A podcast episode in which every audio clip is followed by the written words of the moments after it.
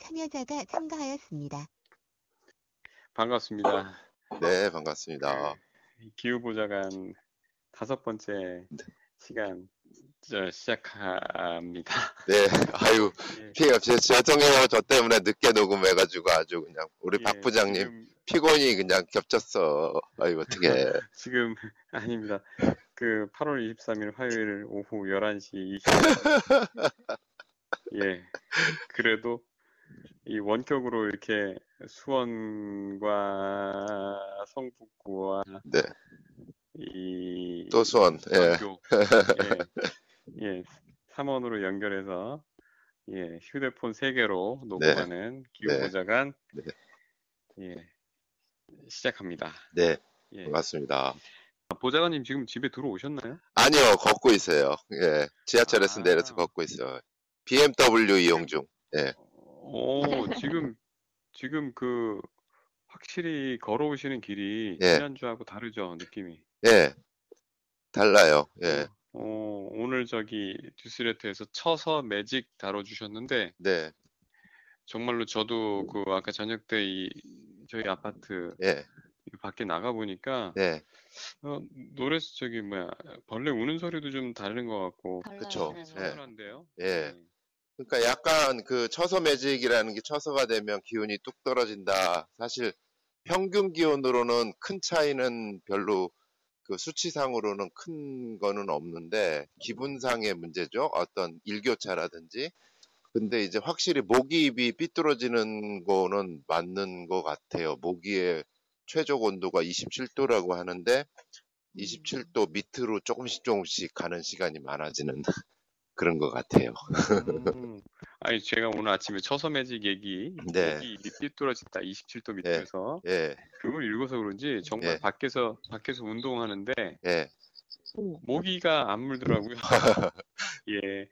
아, 그 뉴스레터 혹시 못 보신 분 위해서 잠깐 말씀을 드리면 처서를 기준으로 해서 그 하루 전, 이틀 전, 그리고 처서 지나서 하루 전, 이틀 전 이거를 몇십 년 동안 기온이 어떻게 변했나 그걸 추적한 데이터를 쫙 늘어놓고 정말로 처서가 27도를 그 모기 모기 모기가 가장 극성인 그 온도 예, 그거를 요 처서가 지나면 급격하게 떨어진다. 뭐 네, 그런 해가 많았다. 네. 그런 얘기 써주셨죠? 그렇죠. 한마디로 이제 처서 매직이 과학일까? 했는데 음, 뭐 몇십 년을 봤으면 더 좋았으려는데 최근 5년치만 봤어요. 근데 최근 5년 중에서 4년은 진짜로 처서를 기점으로 해서 떨어지더라 평균 온도가. 음, 예. 아주 2018년 같은 경우는 아주 이쁘게 떨어졌어요. 막 28도, 29도 막 이렇게 가다가 처선 날까지도 더운데 그 다음 날부터 25도 밑으로 쫙 떨어지는 거예요. 아주 이쁘게 떨어졌어요. 부장님들 정말 지혜가 그러니까요. 깜짝깜짝 놀란다니까요. 어떻게 이러고 이렇게 아셨지? 그 모기 모기 일이 삐뚤어지는 온도 27도를 그 옛날에 어떻게 알았는지. 네, 그러니까 음, 그 오늘 보내주신 그 뉴스레터에 네. 아보카도 얘기 또 쓰셨던데요?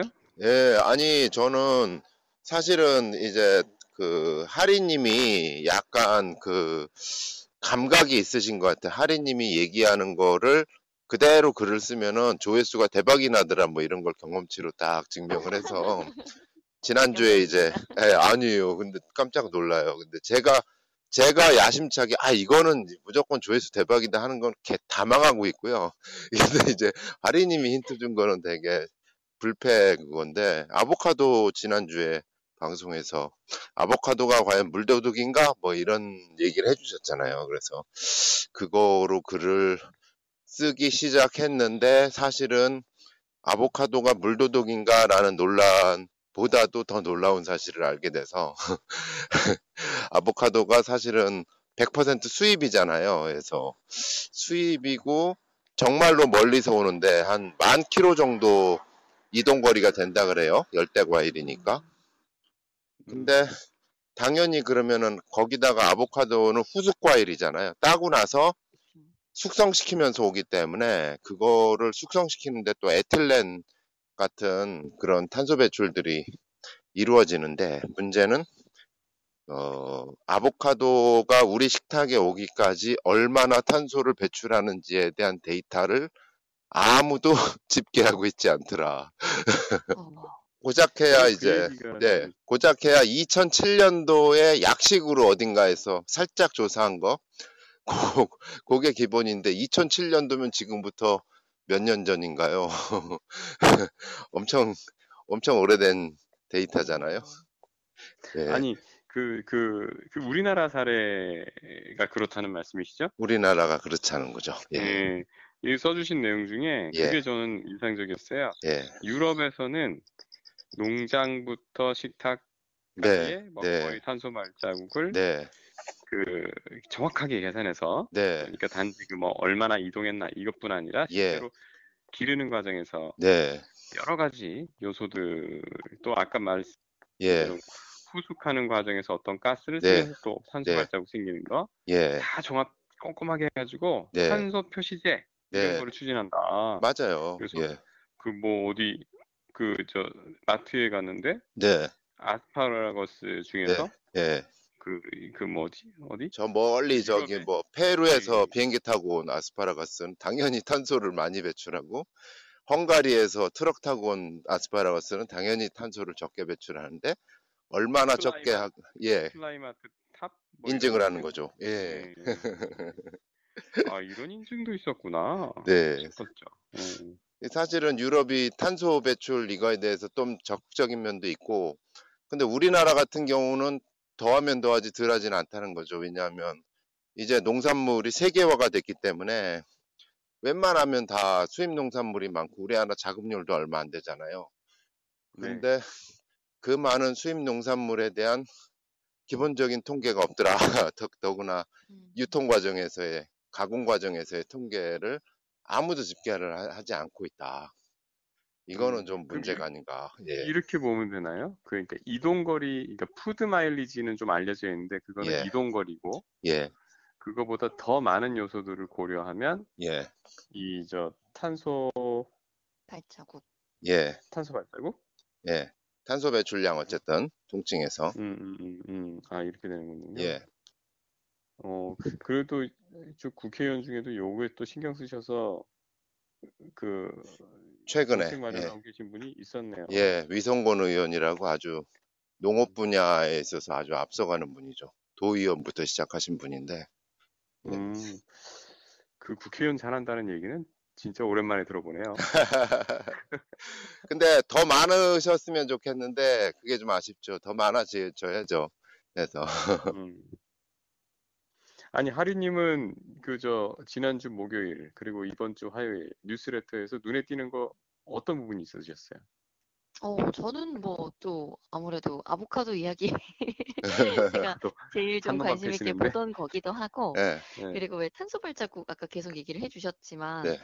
일부 마트에서 이런 시도들을 한 걸 저는 본 적이 있어요. 어. 어, 네, 이 근처에서 생산한 거다 라고 해서 어떤 지역에서 어떤 농부가 생산했고 이런 어허. 것들을 표시한 것들을 봤는데 어허. 사실 그런 걸 좀 소비를 하고 싶어도 네. 그런 것들이 좀 그 노력이 좀 필요하잖아요. 맞아요. 어디서 왔고 뭐 영통에 저는 영통에 사니까 영통에 있는 뭐 여기 이 마트에서 또 음. 일부러 시간을 내고 약간 그런 것들이 좀 인프라가 좀 필요해서 그런가? 음. 전 되게 좋았거든요. 그런 시도들이 음. 알고 사는 거랑 모르고 사는 건 또 다르니까. 맞아요. 근데 어, 요즘은 또잘 가까이서 안온 거라는 걸. 딱 딱 표시를 해놓나요? 그렇죠. 뭐 어떤 분이 생산했다까지 저는 본 적도 음. 있고요. 네. 그다음에 음. 뭐 어떤 지역에서 그래서 이게 푸드 마일리지가 짧다. 이걸 음, 뭐 한번 음. 뭐 드셔보세요. 이렇게 좀 광고를 해놓으셔가지고 이게 뭐지? 음. 몰랐거든요. 그때는 맞아요. 이게 뭐지? 음. 하면서 그때 알게 됐었는데 음. 또 이렇게 기후보좌관입니다 하면서 아 그게 그거였구나. 약간 퍼즐이 맞춰지는 그런 느낌이었어요. 맞아요. 예. 음. 유통업체 최고의 ESG 그런 식으로. 아, 그러네. 요즘 더 좀 필요한 음. 것도 있는 맞죠? 예. 음, 사실 각그 산업마다 기업마다 그 굉장히 개성 있는 ESG 접근법이 있을 것 같네요. 네. 네. 음, 그러니까 그 소비자들 시민들이 이 기후 사실 기후 변화나 기후 위기의 문제는 엄- 어마어마하게 엄청나 큰 문제로 계속 다가오고 있는데 그러면 나는 뭘 할 수 있지 여기서 좌절감을 느끼잖아요. 그 그렇죠. 개인이 할 수 있는 게 별로 없는 것 같고 고작 해야 뭐 이렇게 쓰레기 줍고 그거 말고 뭐 있지 뭐 이러는데 사실은 그 수많은 구체적인 실천 중에 하나가 저는 요 탄소 발자국 마일리지를 활용을 하면 어, 수입 농산물은 조금 덜 먹고 예, 완전히 안 먹을 수는 없으니까 덜 먹고 또 반면 가까운 데서 생산된 로컬 푸드는 조금이라도 더 찾아서 먹어보자. 이러한 실천도 어, 지구를 위한 아주 훌륭한 실천이 아닐까 식생활에 있어서 뭐 그런 거를 좀 제안을 드려봅니다. 음, 요 이야기를 하시니까 예. 사실 그 탄, 탄소 발자국이라고만 하면 이름이 좀 직관적이지가 않잖아요. 맞아요. 예. 탄소 발자국? 무슨 음. 의미지? 약간 그런 생각이 드는데 네. 박 부장님이 또 저희 그 팟캐스트 준비하면서 올려주셨던 그 이야기, 리프레이밍에 대한 그 이야기 음. 전 되게 공감했었거든요. 맞아, 좀 맞아. 이름이 중요해요. 이름이. 음. 네, 네. 이름. 그러니까 맞아. 지난번에 그 뭐죠? 그 어류, 예. 어류 연어, 그 연어. 줄기세포로 연어, 만든 연어, 배, 배양 연어. 예. 배양 연어. 예. 그 얘기를 이제 보좌관님이 해주셨는데 그 얘기 중에 저는 눈길 갔던 것이 그 그렇게 여러 가지 방식으로 배양한 그런 고기를 어떻게 부를까? 이름을 뭘로 붙일까? 예. 예, 예, 네이밍을 하기 위해서 어디 뭐 유명한 예, 대학에다 뭐 예, 이거를 예. 맡겨서 용역을 줘서 뭐 이런 예. 얘기가 나오더라고요. 그래서 예. 어 이렇게까지 이름을 심혈을 기울여서 예. 지어야 되나 예. 싶었는데 예. 아 이게 보니까 기후위기나 이런 네. 환경 분야에서 예. 이름 짓는 거에 굉장히 신경 많이 쓰더라고요. 요즘. 맞아요. 용어가 굉장히 중요하잖아요. 용어가 굉장히 중요하다고 네. 네. 그래서 저도 잘 지난번에 짚으셨어요. 네. 예 예전에 예. 제가 도서관에서 ecocide라는 음. 책 빌려온 얘기 네, 네. 말씀드렸잖아요. 네. 결국은 다 못 읽었습니다. 아, 반납기한 네, 지났구나. 예, 한 번 연장했는데도 다 읽었는데 네. 참 저는 좀 어려웠어요. 어려웠는데 네. 그래도 몇 가지는 남았는데 음. 결국은 이름과 관련된 표현과 관련된 거가 많이 남았습니다. 인류세라는 것도 저는 이 책에서 처음 봤거든요. 음. 인류세? 음. 나도. 예, 예. 그 요거는 어저께 뉴스데스크에서 아. 이거를 집중적으로 다루더라고요. 네. 인류세. 음. 어허. 그러니까 뭐 지질학적 그 연대 연대기 나누는 거 있잖아요. 뭐 네, 네. 기, 뭐 네. 거. 네. 네. 그거보다 작은 단위가 세라고 하더라고요. 세. 음. 세인데 이게 이제 인간의 시대. 그래서 음. 인류가 지질학적 흔적을 흔적을 남길 정도로 자연의 절대적 영향력을 발휘하게 된 시대. 음. 이렇게 해서 인류세라고 이걸 하기로 했다는 거예요. 그렇구나. 지질학자들이. 네. 예, 그러니까 원래는 다른 홀로세라고 지금 시대를 음, 명명했었대요. 네. 예, 근데 명명돼 있었는데 하도 환경 문제가 심각하니까 네. 어 이제 지질학적 의미에서 음. 음. 인간이 정말 큰 이게 요인이야. 네. 환, 이저 지구에 큰 영향을 주는 음, 실제로 음. 지질학이라 그러면 이제 지층 이런 거 네. 어떤 흔적 남기는 거 이런 거 네. 찾잖아요. 네. 그래서 어제 뉴스데스크 혹시 보셨어요, 근데? MBC 뉴스데스크? 아니요. 이 요즘은 요즘 뉴스 안 보시죠? 네, 본- 본방을 한 지가 100만 년 전이라서. 저희 집 약간 고전적이라 본방 보는데 아하. 그래서 좋은, 좋은 요게- 루틴이죠. 예. 아니 꽤 길게 이걸 다루는 거예요. 어, 예, 그래서 기- 요즘에 기후 환경 팀이라고 있거든요. 네. 그, 부- 그, 저 보도국 부서에 네. 거기 이제 현인아 기자가 예전에 음, 음. 기상 리포터로 유명하시던 분이죠. 네. 그분이 이제 그렇죠. 요, 기, 예, 요쪽 기자로 활동을 하는데 이 인류세를 한 시- 거의 한 5분 이상 다뤘어요. 와. 예, 그래서 어 근데 이게 보니까 이렇게 시작을 하더라고요. 기- 지질학자들이 그 땅에다가 음, 깊게 음. 관을 박아가지고 음. 한 십몇 미터 파요. 그 그대로 들어 올려요. 그러면 지층이 십몇 미터짜리가 밑으로 쫙 나오잖아요. 땅, 그렇죠. 땅을. 예, 그렇죠. 예, 그렇죠. 예. 예, 지, 지층이 이제 쭉 옛날부터 있는데 옛날에는 그러면은 저 밑에 무슨 백악기 때 뭐 뭐 이런 거 하잖아요. 음. 그런데 어제는 거기서 보여주는 게 인간이 남긴 흔적, 아. 라면 봉지, 뭐 이런 거. 그게 꽤 깊은 지층부터 이게 있더라고요. 아, 담배꽁초, 라면 봉지, 뭐 이런 않고. 것들 안 썩는 것들. 음. 예, 그러니까 인간이 했던 행위가 이제 지층에 남기 시작한 거예요. 아, 예, 그래서 이제 그 앵커가 이렇게 물어봤어요. 어, 이미 지금을 지칭하는 지질 시대 구분명 홀로세 음, 이게 음. 있는데 뭘 굳이 이제 인류세라는 새로운 이름 붙이려고 그러냐? 음. 왜 바꾸려고 그러냐? 음. 그랬더니 그 답변 기자 답변이 사람이 책임을 지려면 이름을 붙여야 되기 때문에 음, 음. 음. 그래서 인간이 거대한 힘이고 지구에 책임이 있다. 네, 네. 그래서 이름을 붙이면 인간이 자각하고 행동 변화를 음, 이제 생각할 수 있다. 음, 촉구하기 위해서 지질학자들이 음, 인류해라고 이름을 바꾸려고 무슨 음, 그 이름을 그 바꾸는 정하는 그런 움직임이 있나 봐요. 아, 그, 그렇구나. 그 리포트를 길게 했어요. 네, 예. 아, 유튜브에서 한번 찾아보세요. 네, 알겠어요. 네, 근데 제가 아까 말씀드렸던 그 ecocide란 책 있잖아요. 거기에 일단 ecocide 그 이름부터가 섬뜩하지 않으세요? 그 환경 문제 그냥 음, 이때까지 개념이 아니라 이거는 국제 범죄. 음, 어, 그래서 ecocide란 표현을 쓰고 음, 또 저는 여기서 인상적이었던 표현이 이런 게 나오더라고요. 그 후손 살해, 음. 후손 살해. 후손 살해. 네. 예, 아, 어, 이 정도. 섬뜩한 표현을 음, 써야 섬뜻, 섬뜻. 예, 사람들이 뭐 그런, 자기 이야기로 좀 받아들여져야 사람들은 변하니까. 그렇죠. 네. 그리고 또 이런 것도 있대요. 우리 흔히 지구 온난화라고 쓰잖아요. 그쵸? 예, 근데 이거 이렇게 쓰면 안 된다고. 그렇죠. 따뜻해지는 건 좋은 건데. 아마 이거는 어, mild하게 음, 표현을 좀 다듬고 싶은 세력이 있지 않았나 싶어요. 음, 그렇죠. 음. 그래서 맞아요. ecocide 요 책에서 주장하는 거는 음, global heating이라고 해야 돼. 음, warming이 아니라 지구 음. 가열화라고 해야 돼. 음, 음, 어, 그리고 climate 뭐 change 이것도 음, 약해 음, climate emergency나 crisis라고 해야지 음, 음. 음. 이렇게 주장을 하시던데요. 네.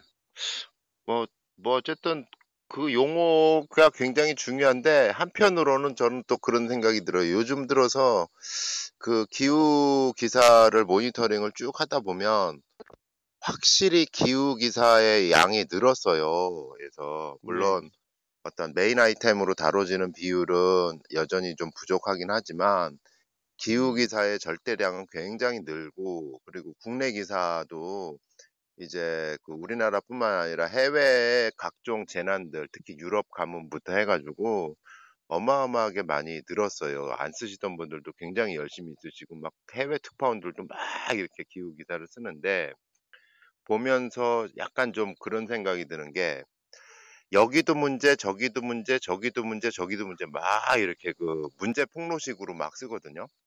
이 어. 나라도 이 나라도 문제고 하면 이 나라는 또뭐뭐 뭐 폭우 때문에 문제고 여기는 또 그냥 가뭄 때문에 식량이 문제고 막 그거를 다 보면 저는 이제 기후라는 검색어로 뉴스를 딱 보다 보니까 음. 우울해져. 음. 우울해지고 아우 진짜 내일 모레 막 지구 멸망이 될 것 같아. 막 그래서 음. 약간 좀 그 젊은 세대들 중에서는 우울하다는 분들도 되게 많잖아요. 기후에 대해서 관심을 가지면. 근데 어. 꼭 이렇게 문제로만 너무 이렇게 집중을 하는 게 맞을까? 한편으로는 좀 이런 생각이 들어요. 그래서 사람들이 음. 자각을 하고 경각심을 가지는 건 좋은데 이게 뭔가 사람이 희망이라는 것이 있고 뭔가 또 그러면은 나는 어떻게 해야 돼? 이런 어떤 과제라는 것도 있는데 너무 그런 그 문제만 막 부각이 되다 보면 좀 그 역 부작용 뭐 이런 것도 좀 있지 않을까? 죄책감만 남고 막 이런 이런 생각도 약간 들어요. 어, 그 방향을 좀 잘 잡아야 되겠네요. 그 좀 모범적인 사례를 기후부자관님께서 그런 음, 콘텐츠를 만들어 주세요. 이게 잘못하면 진짜 climate blue만 남겠네 또. 아, 그 약간 그 지난번에 하리님이 아이템 주셨던 거 데프리카에 나무를 심었더니 시원해지더라 뭐 이런 거가 사실 그 제가 최근에 쓴 기사 중에서는 조회수가 압도적이거든요. 근데 음. 왜 그럴까 사람들이 아 이거는 뭔가 희망의 요소가 있잖아요. 아, 이렇게 했더니 바뀌더라라는 거. 음. 뭔가 우리가 할 수 있더라 뭐 이런 거. 그 음. 사실 그 일부러 그런 거를 찾는 건 참 힘들지만 어 그렇다고 해서 뭐 무조건 긍정적인 사례만 다루자는 건 아니에요. 다만 어 문제점이 있으면 그 문제가 무엇으로 인해서 발생을 했는지 본질을 지적을 하고 그리고 거기에 대한 어떤 합리적인 어떤 대안이라든지 뭐 이런 것들을 좀 차분하게 이렇게 찾아보는 노력도 같이 이루어져야 되지 않을까. 너무 문제만 막 이렇게 되는 것도 좀 문제이지 않을까 싶은 생각이 들었죠. 어, 그러고 보니까 어, 제, 제 오늘 전 뉴스 뉴스데스크 매일 보나 봐요. 어, 오늘 뉴스데스크는 뭐였냐면 네. 어제는 이유였잖아요. 예, 오늘은 그 도시농 농업이라고 하기도 좀 음, 그렇고 음, 어, 아파트 베란다에서 음, 텃밭으로 그러니까 이- 지금 채소값 너무 오르니까 네, 기후 위기로 지금 그 작황도 안 좋고 이러니까 음, 음, 아예 그리고 또 요즘 1인 가구가 많잖아요. 네, 자기 먹을 거 자기가 갖춰서 어, 가꿔서 음, 먹는 음. 움직임 음, 요걸 다루더라고요. 네, 음. 잘 잡으신 예, 거예요. 예, 예, 그래서 그, 그 보니까 상암동 주변에서 다 찍으셨던데 음, 상암동 6단, 6단지 옆에 단지 텃밭 있거든요. 네, 거기에서 하시는 분, 그다음에 네. 그 상암동 아파트들이 특이하게 그 월드컵 파크 몇 단지 이런 아파트들이 베란다에 텃밭이 기본적으로 있어요. 음. 네, 거기서 또 뭘 갖고 먹는데 막 음. 시- 우리가 상상할 수 있는 뭐 수준은 뭐 상추 이런 음, 거잖아요. 음, 네. 근데 거기서 뭐 참외, 음, 네? 천혜향 어, 정말 예, 기발한 어, 네. 저런 것까지 돼 하는 네. 것들 막 네. 하는 케이스들을 보여주더라고요. 예, 오. 예, 그러면서 그게 주는. 긍정적인 효과, 네. 실용적인 네, 어, 의미 이런 것들 다루는 걸로 음. 재밌게 구성을 했더라고요. 어, 그런 뉴스에 시간을 꽤 많이 할애했어요. 어, 되게 그 긍정적인 변화인 것 같은 게 그런. 이 네. 예전에는 어떤 도시농업 뭐 이런 것들이 어떤 그냥 힐링의 요소, 취미 음, 뭐 이런 거로 이제 했다면 사실 생계형 도시농업이 점점 늘고 있는 것 같아요. 제가 맞아. 보기에도. 생계형 도시농업이네. 예, 예, 예. 그러니까 어, 특히 미국 같은 데, 유럽 같은 데는 이제 농산물 값이 막 계속 오르니까, 음, 그러니까 진짜로 진짜로 나 먹어 이러다 굶어 죽겠다 이래가지고 이렇게 텃밭 갖고 가지고 실제로 지어서 이렇게 먹는 사람들도 조금씩 는다고 하더라고요. 그러니까 음. 앞으로의 어떤 미래의 모습이기도 한데 문제는 여기서도 또 본질을 잘 봐야 되는 부분이.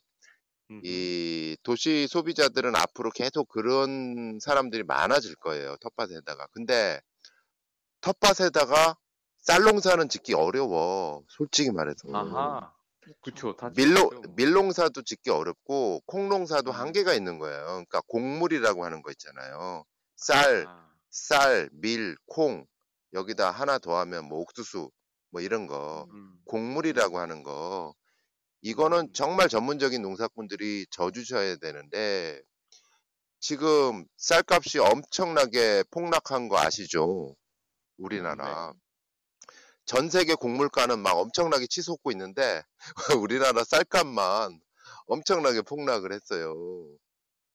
음, 그러면 그 농민들 같은 경우 막 쌀을 갈아엎고 막, 막 쌀을 갈아엎을 정도면 엄청나게 심각한 정도죠. 폭락을 해가지고.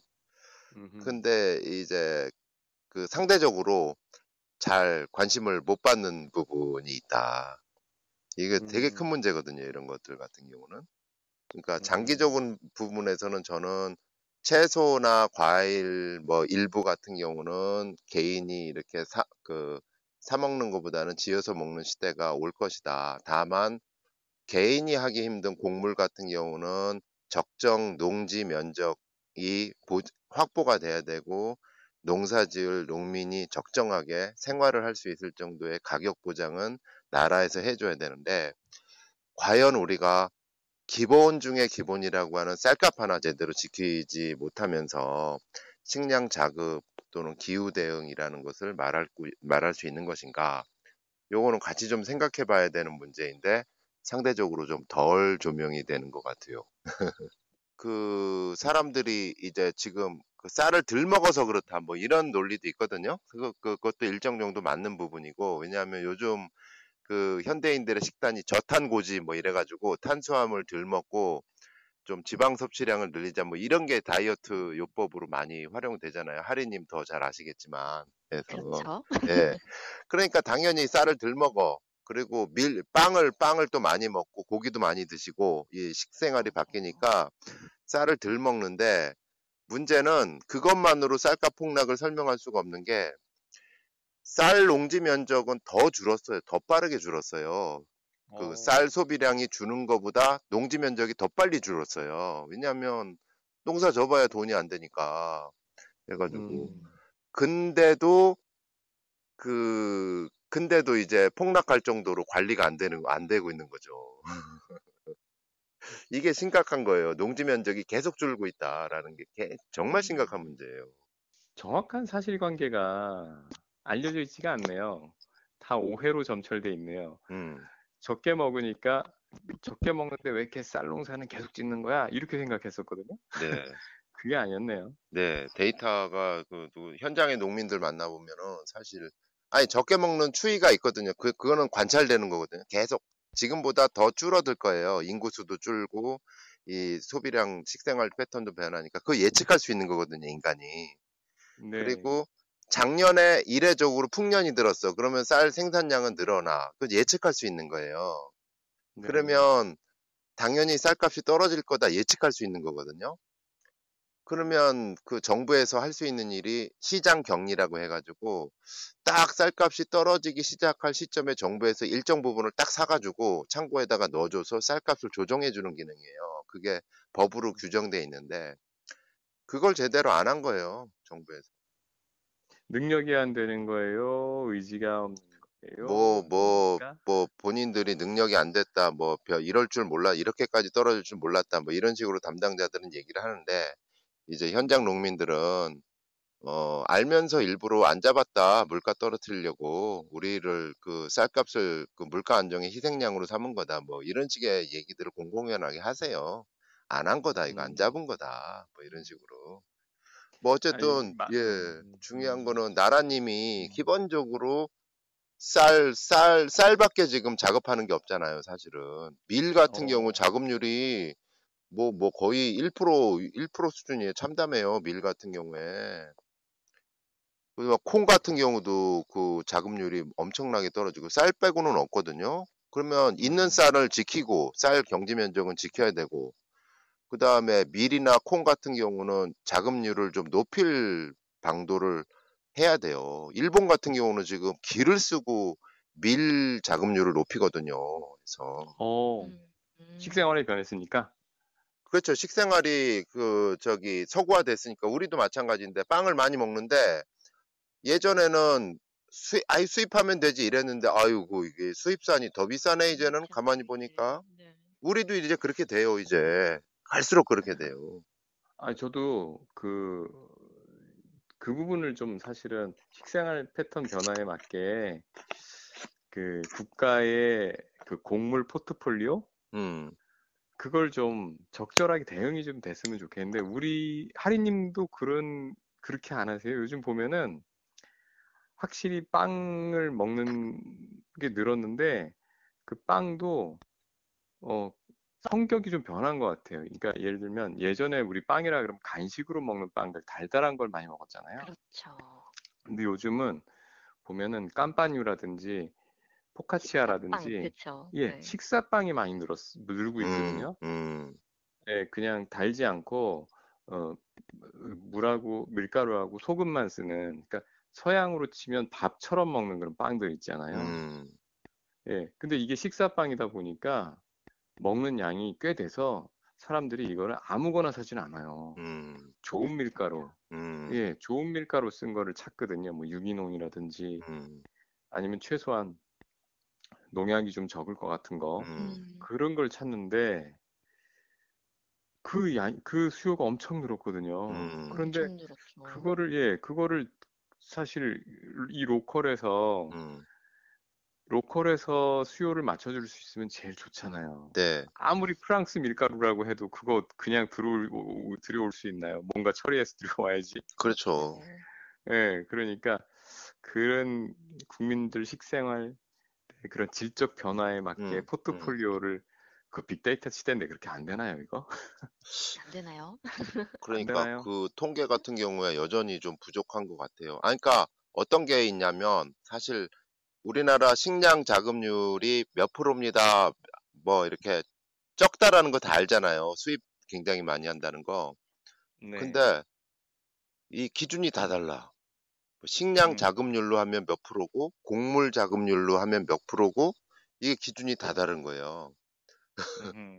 그러니까 정확한 어떤 딱히 이렇게 지금 자급률이 그래서 어느 정도나 됩니까? 이랬을 때 기준이 그 기관마다 조금 다르고 잣대마다 좀 다른 부분이 있고 뭐 말씀하신 것처럼 박 부장님 말씀하신 것처럼 일본은 또 달라요. 일본은 이 칼로리로 계산하는 거, 칼로리로.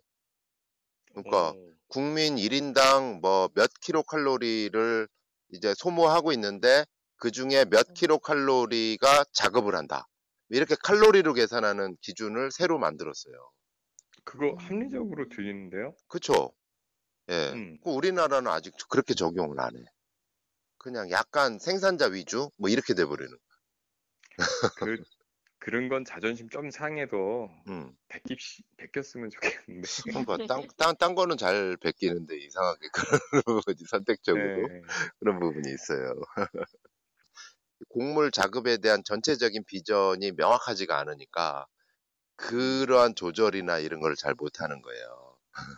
음, 아니 그 의원 의, 의원님들 중에 아까 그위그 예, 탄소 발자국 네. 그쪽에 정책 마련하시는 그런 분들처럼 아 이런 쪽에는 누구 없나요?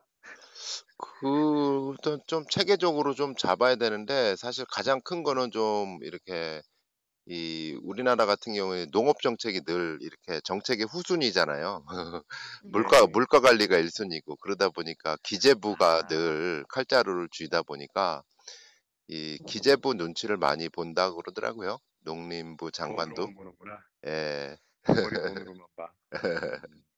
그러니까 아무래도 물가 관리에서는 물가 관리의 대상으로 보는 거지 자금률이나 뭐 이런 거가 눈에 안 들어오는 거죠. 그래서 음, 음. 그래서 사실은 그 뭐 그 기대할 거는 이제 대통령의 철학 뭐 이런 부분이 있죠. 많이.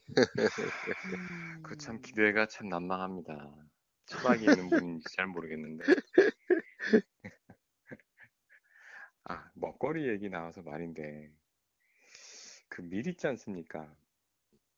밀. 우리나라에서 밀은 굉장히 천덕꾸러기라는 느낌 좀 안 드세요? 맞아요. 아니, 저는 그, 이런 측면에서 좀 항상 궁금했어요. 우리 어렸을 때 보리 혼식 권장했거든요. 네. 그러면서 보리가 되게 몸에 좋은 거라고 얘기를 했었어요. 음. 그리고 또 밀은 이상하게 그 한약 지어 먹고 이러면 보약 지을 때 꼭 입는 거 있잖아요. 밀가루 음식 먹지 말고. 음. 그럼 밀은 원래 나쁜 곡물인가? 근데 서양에 가면 또 중앙아시아 같은데 이렇게 뭐 우즈베키스탄이나 음. 이런 데 가면 그 딱그 건조한 빵 많이 먹잖아요. 우리 밥 음. 먹듯이. 음. 음. 근데 그럼 그 사람들은 음. 굉장히 나쁜 곡물을 계속 몸에 나쁜 걸 먹는 거 주식으로 하는 건가? 음. 근데 왜 이렇게 건강해 보이지? 음. 이건 뭐지? 어, 혹시 밀이든 보리든 쌀이든 원래 괜찮은 밀, 보리, 쌀을 먹으면 다 몸에 좋은 거 아니야? 음. 근데 그 나라의 어떤 유통이나 뭐 작황이 뭐 작물의 포트폴리오나 이런 것 음, 때문에 음. 천덕꾸러기가 되어버린 그런 곡물이 있는 거 아니야? 음. 이런 의심이 드는 거죠. 음. 음. 네. 맞아요. 그리고 중간에 이제 세계화가 막 되면서 아이 뭐뭐 우리나라에서 굳이 농사 안 져도 되지 사다 쓰면 되지 뭐 이랬는데 이제 시대가 또 많이 바뀌었죠. 기후 위기로 그 사다 쓰던 농사의 농사가 망할 수도 있는 거고 지금 같이 또 전쟁으로 생산은 되는데 물류가 안 돼가지고 또 가격이 팍 오를 수도 있는 거고 하여튼 불안정 요소가 너무 많아. 그래서 음, 다시 봐야 되는 거 이제. 보좌관님 네, 나중에 한번 기회가 되시면 네. 알겠습니다. 예, 그 목요일 날은 뭐 지금 준비하고 계세요? 그래서 이제 그 고민인 게, 그 이제 식량 가격은 올랐는데 쌀은 왜 떨어졌을까? 뭐 요거 갖고 좀 그 쓰려고 하고 있고요. 뭐그 네. 외에 또 다른 것들 여러 가지 것들이 있는데 하여튼 요, 요즘엔 아우 쓰고 싶은 건 참 많은데 시간이 부족해가지고 갈수록 아, 그래, 어, 지- 예. 지금도 너무 귀가를 늦게 하시는 거 보니까 아유 이제 진짜 오늘 자정입니다. 음 맞아요. 하리님 더 궁금하신 거 있으세요? 보좌관님? 오늘이요? 아, 네. 뭐 많지만은 네. 사실 저는 이야기 두 분 이야기 막 들으면서 혹시 느끼셨나요? 그 계속 풀벌레가 찌르르 찌르르 음, 거 음, 음. 아마 들으시는 분들 되게 힐링 되실 것 같다. 중간중간 약간 추임새처럼 그래서 되게 오늘 오 좋은 이야기 들으면서 좋은 효과음까지 제가 갑자기 아, 생각이 드네요. 오늘 시- 녹음 좀 길어졌지만 보좌관님한테 또 소재 하나 드릴까요? 어, 뭐, 예, 어. 주세요. 제가 사실 요즘에 저 박 부장은 이 경제적 자유에 관심이 많잖아요. 어, 그래서 어떤 걸 어떤 현상을 보면 어, 저걸 투자로 연결할 수 없을까 이런 생각을 음. 하거든요. 어, 그런데 지금 그 유럽의 이 러시아의 가스 차단이나 이런 문제 때문에 요즘 에너지가 화두잖아요. 네, 요, 이번 겨울이 유럽에는 진- 유럽 사람들한테 정말 네, 뭐 빵이냐 맞아요. 빵이냐 난방이냐 뭐 네, 선택해야 되는 네. 심각한 네. 상황이라고 하잖아요. 네, 네. 아 여기에 그 해법이 하나의 해법이 될 수 있는 게 우리나라에 기업이 하나 있는데 어, 뭐예요? 따수미 텐트, 따수미 텐트. 오, 어. 난방 텐트, 어, 아, 난방 텐트. 오, 난방 텐트. 제가 어떤 경험이 있냐면 네. 이게 그 교민들은 그러니까 그 난방 시설이 빈약한 나라들이 있거든요. 어, 기후가 온화한 나라들은 그 주택에 기본적으로 난방 시설이 없어요. 음, 우리는 온돌이 라디에이터 있잖아요. 같은 거 네. 어, 라디에이터는 되게 좋은 집에 있는 거고요. 음. 일반적인 예를 들면 뉴질랜드나 호주의 가옥을 보면 일반 가옥을 보면 이 목조잖아요. 음, 어, 목조인데 거기에 난방 시설이 없는 경우가 많아요. 음, 그러면 왜 모르고 있겠네요. 그러면 그러니까 원래는? 춥긴 추운데 춥긴 음. 춥지만 이게 그 어, 우리처럼 불을 떼야 된다는 불을 떼긴 좀 어색한 음, 추위인 거예요. 음, 음, 어, 예, 그러니까 겨울에도.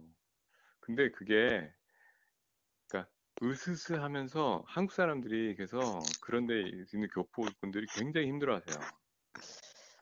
아, 이게- 애매모호하구나. 애매한 기온인데 음, 난방이 없으니까 네. 그걸 이제 특히 잘때 어. 머리에 캡을 쓰고 자지 않으면 음. 추워서 깰 정도의 그런 음, 느낌이 있거든요.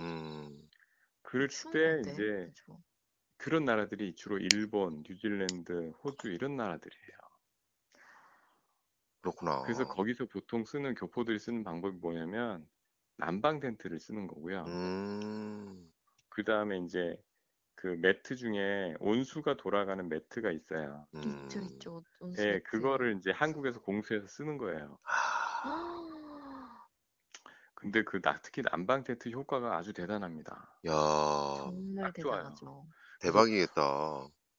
그런 일도 있었는데 이제 친하게 지내던 그 현지인들 현지인 중에 그 저소득층의 어, 주거 문제를 해결하는 그런 엔- 그런 음, 그 사회적 기업에서 일하는 분이 네, 있었는데 네, 그분이 우리 집에 놀러 왔다가 난방 텐트를 본 거예요. 음, 어머, 아니 그- 아니 무슨 침대에 뭐죠? 텐트를 올려놓고 쓰냐? 미친 거 아니야? 음, 근데 내가 설명해줬지. 음, 이 안에 들어가서 자면. 되게 따뜻하다? 그랬더니 음, 이 사람이 깜짝 놀란 거예요. 어, 저소득층 그 잘 사는 집은 벽난로도 있고 그렇거든요. 음, 그렇겠죠. 히트 펌프라고 음. 에어컨 같은 것도 있고 그래요. 네. 그런 게 없으니까 아, 이거다 한 거지. 아, 그래서 저희도 지금 그분이 이거다 한 거잖아요. 진짜. 네. 제가 그 한국의 나- 난방 텐트 업체 연결해 줘가지고 음, 어머, 어, 실제 사업화는 못했어요. 근데 아. 꽤 검토를 했었어요. 오, 근데 이번에 유럽에 사실은 그런 겨울에는 난방 텐트가 좀 필요하지 않을까? 오, 그럼 한국이 그건 세계 최고인데 야, 역할 좀 할 수 있지 않을까? 근데 그 국내 이- 점유율 1위 기업이 음, 상장이 안 돼 있어가지고 아, 아, 우리 하여튼 에너지 유럽의 에너지 위기에 오, 왜 재밌다. 이런 얘기는 안 나오고 있을까? 난방 텐트. 그러니까 기후 위기 상황에서 에너지 위기 상황에서 눈여겨볼 만한 아이템, 난방 음. 텐트, 한국의 난방 텐트. 이거 오, 생각이 났었습니다. 야, 아우, 되게 좋은 아이디어인데요. 이게 단순히 유럽뿐만 아니라 혹한 대비용, 기후 어떤 정의, 뭐 이런 거를 실현할 수 있는 기술이기도 한 것 같은데.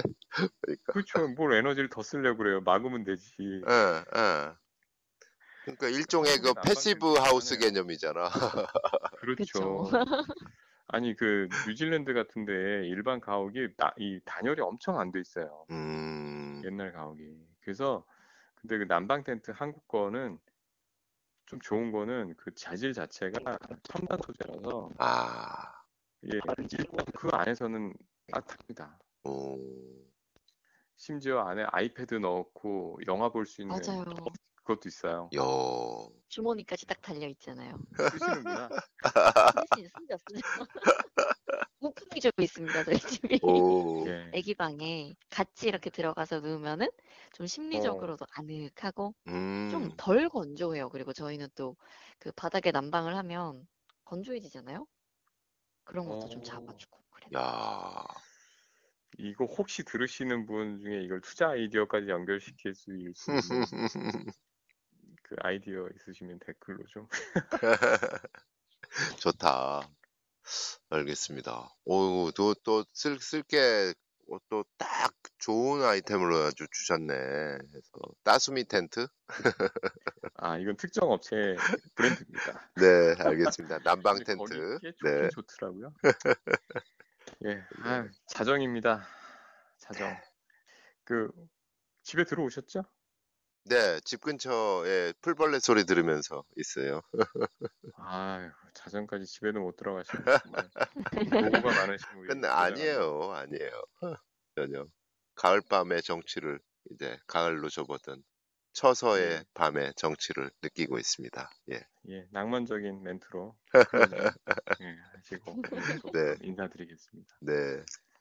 수고 많으셨습니다. 고맙습니다. 네, 고생하셨습니다. 네, 예, 잘 보내시고 네. 다음 주에 예, 수고하셨습니다. 네.